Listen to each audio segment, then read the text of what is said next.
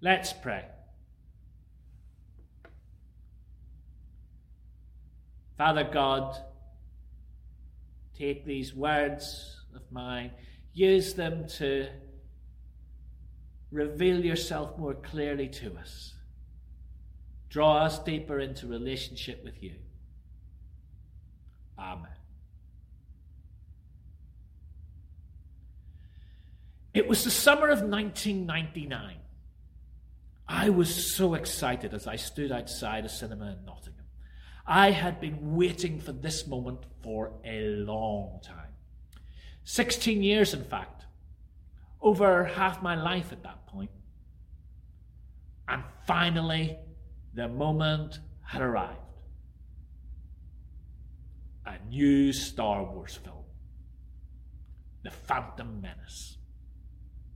I'd only been 12 when Return of the Jedi, the last one, had been released.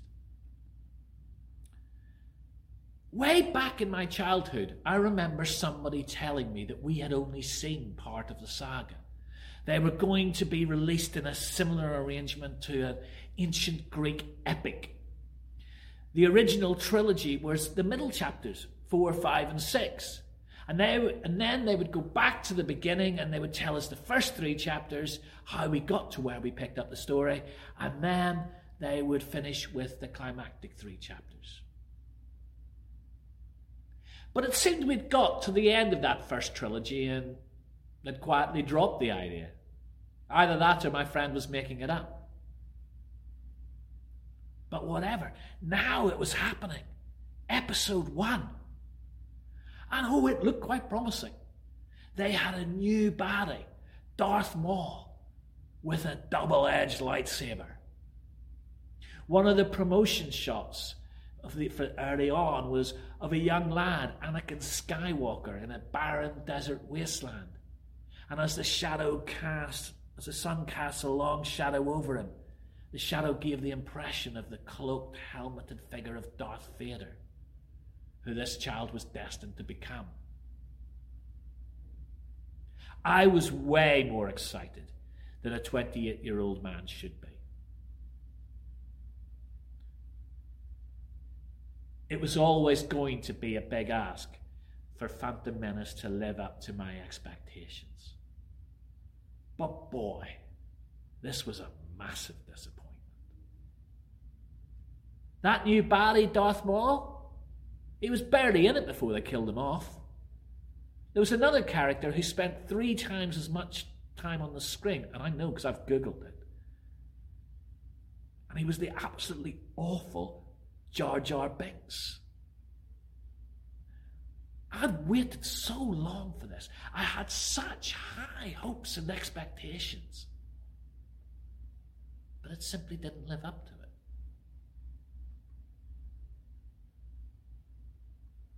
Of course, it doesn't always work out that way, does it? Let's be honest. Back in 2005, when London was awarded the Olympics, none of us thought they were going to make a great job of it. Oh, maybe it's just British pessimism, but we thought it was going to be a fiasco. The whole thing, the only thing that would fall over more quickly than our transport system would be our athletes and they'd probably be competing on a building site. Remember, this is 2005. The new Wembley was already two years behind schedule and wasn't even close to being finished. And that was just one stadium, not a whole Olympic complex. Survey after survey showed that lots of us didn't even want the Games in the first place. Then the opening ceremony happened, and we all watched miles wide open. And when the medals started coming, they simply didn't stop. And then we had that Super Saturday. Jess Ennis, Greg Rutherford, Mo Farah, all winning gold in the space of an hour. And to our absolute astonishment, by all measures, London did a great job. We'd started out thinking we were going to make a right hash of it. Our expectations were really low. But by the end of the game, we were feeling sorry for Rio for having to follow us. We were thinking maybe the Olympics should just leave it to us to deal with. We do it best. Ever waited for something, and then when it finally came, it didn't turn out to be as you expected? Maybe it was something you'd looked forward to for a long time and it was disappointing. Maybe it was something you weren't looking forward to, perhaps even dreaded and it turned out nowhere near as bad as you thought. I once went to a heavy metal concert just to keep the girl I was dating at the time company. I expected it to be really boring, but I had a fab time. Over this Advent season, we have been reflecting on the theme of waiting. We have remembered how, down through the generations of the Old Testament, people were waiting for God to send a Saviour into the world. And each week, as we light these candles, we remember how, though they weren't to know it at the time, the fulfillment of that promise drew closer and closer.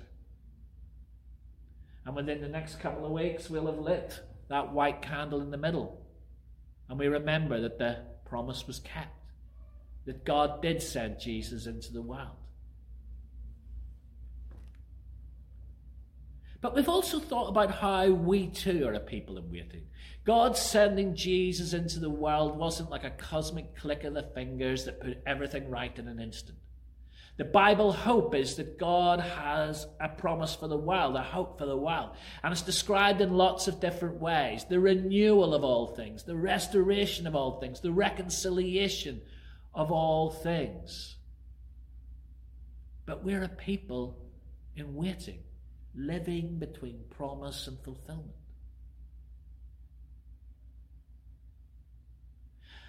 But there's another dimension to this waiting.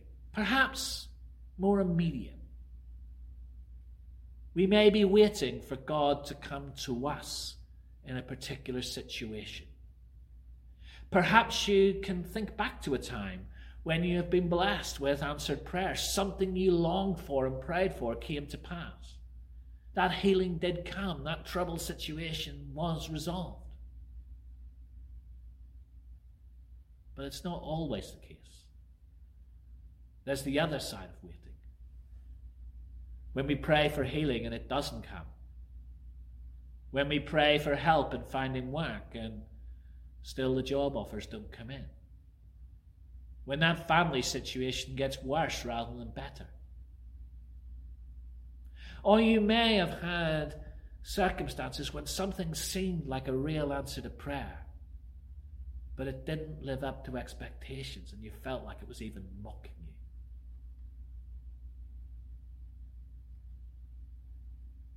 At this Advent season, we're reminded that we're a people in waiting. And we might be waiting for something particular at this time. And we can begin to live maybe with a sense of disappointment. We can know disappointment in any relationship. And we can even feel disappointed with God. We can find ourselves thinking, has he forgotten us? Does he not care? Is he not hearing our prayers? Even the best can have that sense of disappointment. In one of this morning's passages, we read of a time when the very best did feel that sense of disappointment. Every year around this time of year, our attention is turned to John the Baptist, the one who prepared the way for Jesus. John had appeared on the scene shortly before Jesus and he had caused quite a stir. So far as Israel had been concerned, God had been silent for 400 years. And then John showed up announcing that God was about to break into our world and that people should get ready. Such was his impact that some thought he might be the one whom God had promised himself. But he was clear he wasn't. He was just clearing the way, waking people up to prepare for his coming. And then one day Jesus came to him for baptism. John recognized Jesus and who he was. John was reluctant to baptize Jesus, but Jesus insisted. So John did it. And the Bible tells us that at that point the heavens were opened and the Spirit descended on Jesus, and a voice from heaven declared, You're my Son. whom I love. With you I'm well pleased. The Gospel of a different John says that at that point it was confirmed to John the Baptist that Jesus was the one he had been looking for.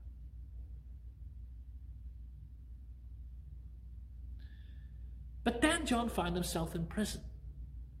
He criticized the wrong man, Herod, for stealing his brother's wife. And that was never going to end well. And he was thrown into prison.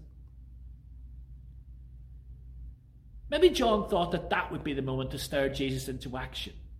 And sure, in most of our Gospels, Jesus' ministry begins at precisely that point.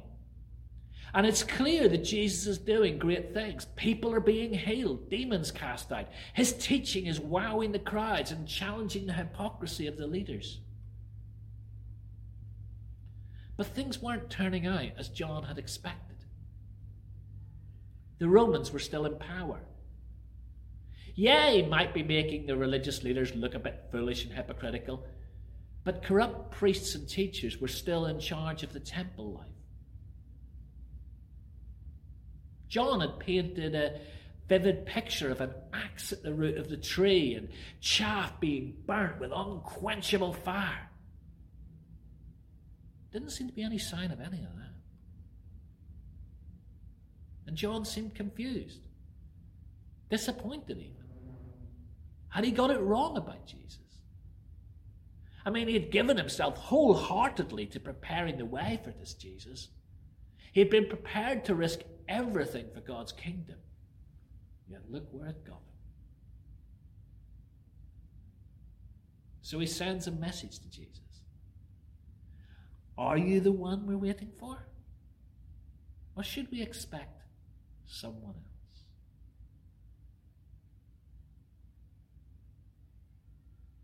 Maybe we can sympathize with John a bit here. Because into every life, some rain must fall. As Jesus himself says, that rain falls on the good and the bad alike. Trusting in God doesn't give us a free pass from the troubles of life. And there are times when the road takes us through deep, dark valleys. The pain and the sickness get worse, not better. That relationship isn't mended. Your attempts at reconciliation are ignored or even thrown back in your face. You're treated unfairly, and those who do it neither seem to be affected or care. In fact, nobody cares. And sometimes being true to what you are called to and believe in can make things harder rather than easier.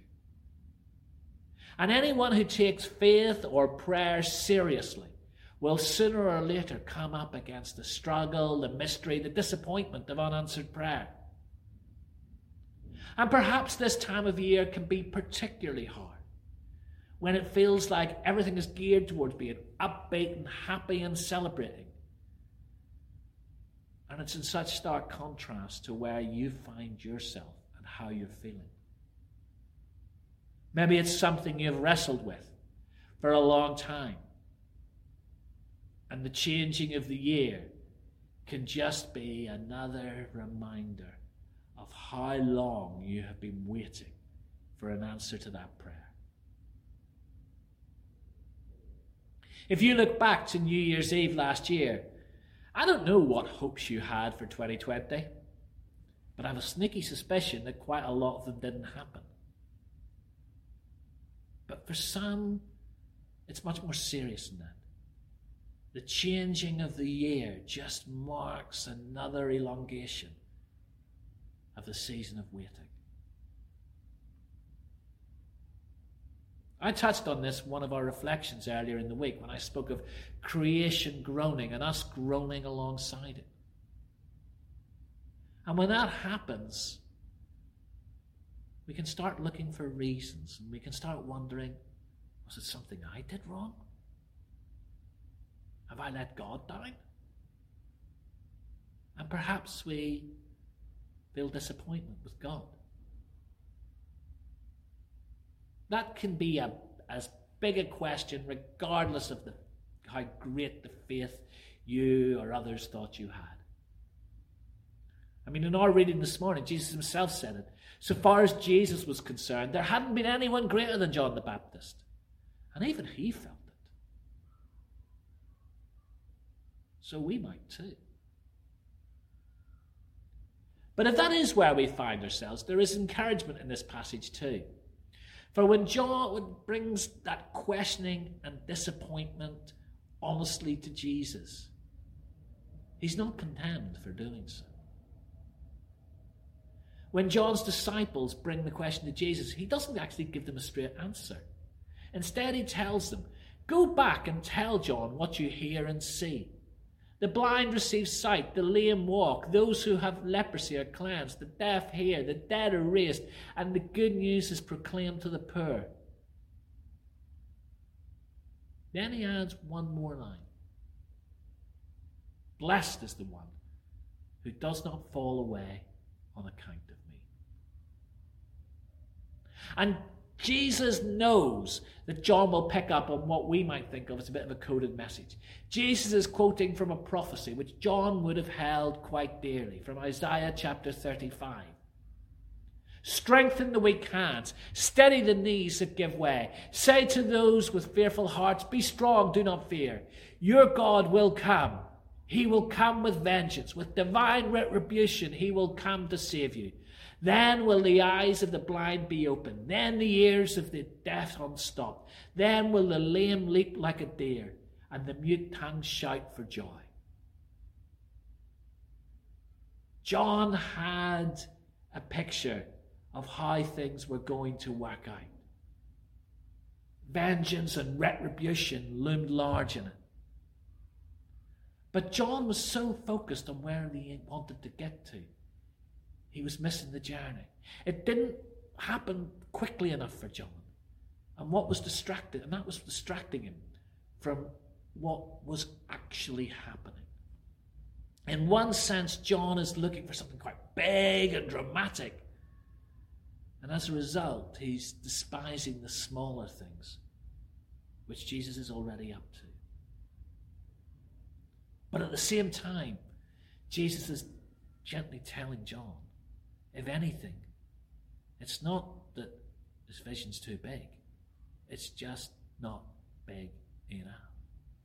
Jesus says, Blessed is the one who doesn't give up on account of me. Jesus said, This might not look as you expected, John, but don't give up on me. Don't lose heart. Stick with me. I will be true to all that's promised.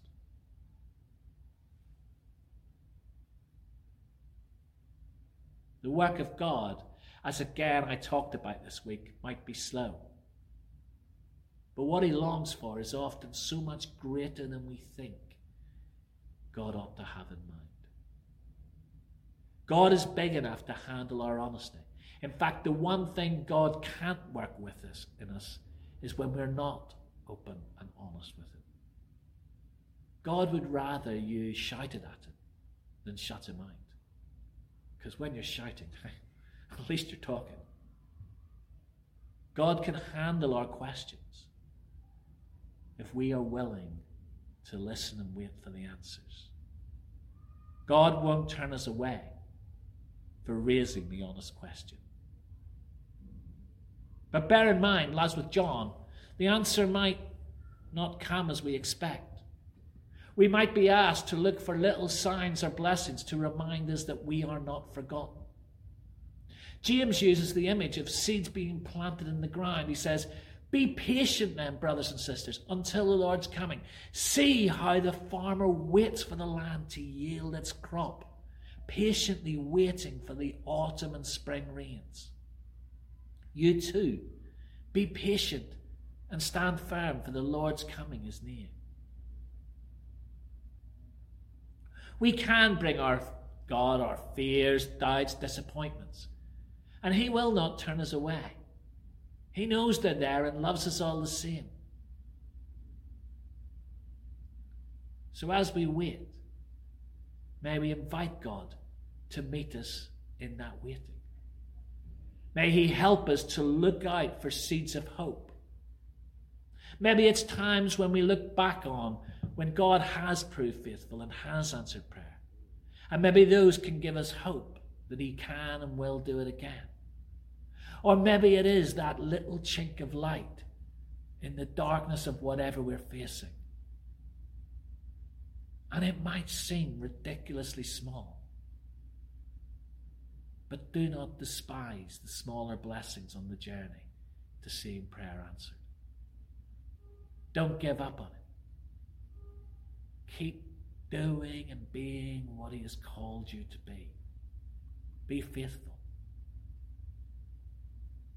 The seeds of hope might be in the ground at this time, just as they are in my garden at the moment. We may be in a season of waiting, and the flowering and the budding and the green shoots might be a way off. But look out for signs of growth. Notice them. Give thanks for them when they appear, for they help you to remember that you are not forgotten. God is at work.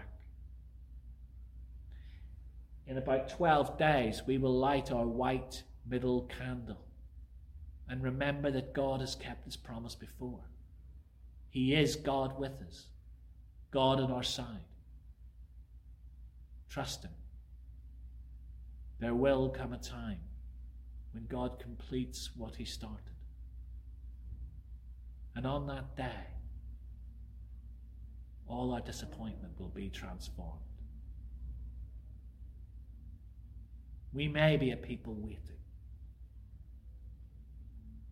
But the Spirit within us can whisper words of hope and can lead us into the hope filled expectation of all that God has prepared. Grace and peace to you.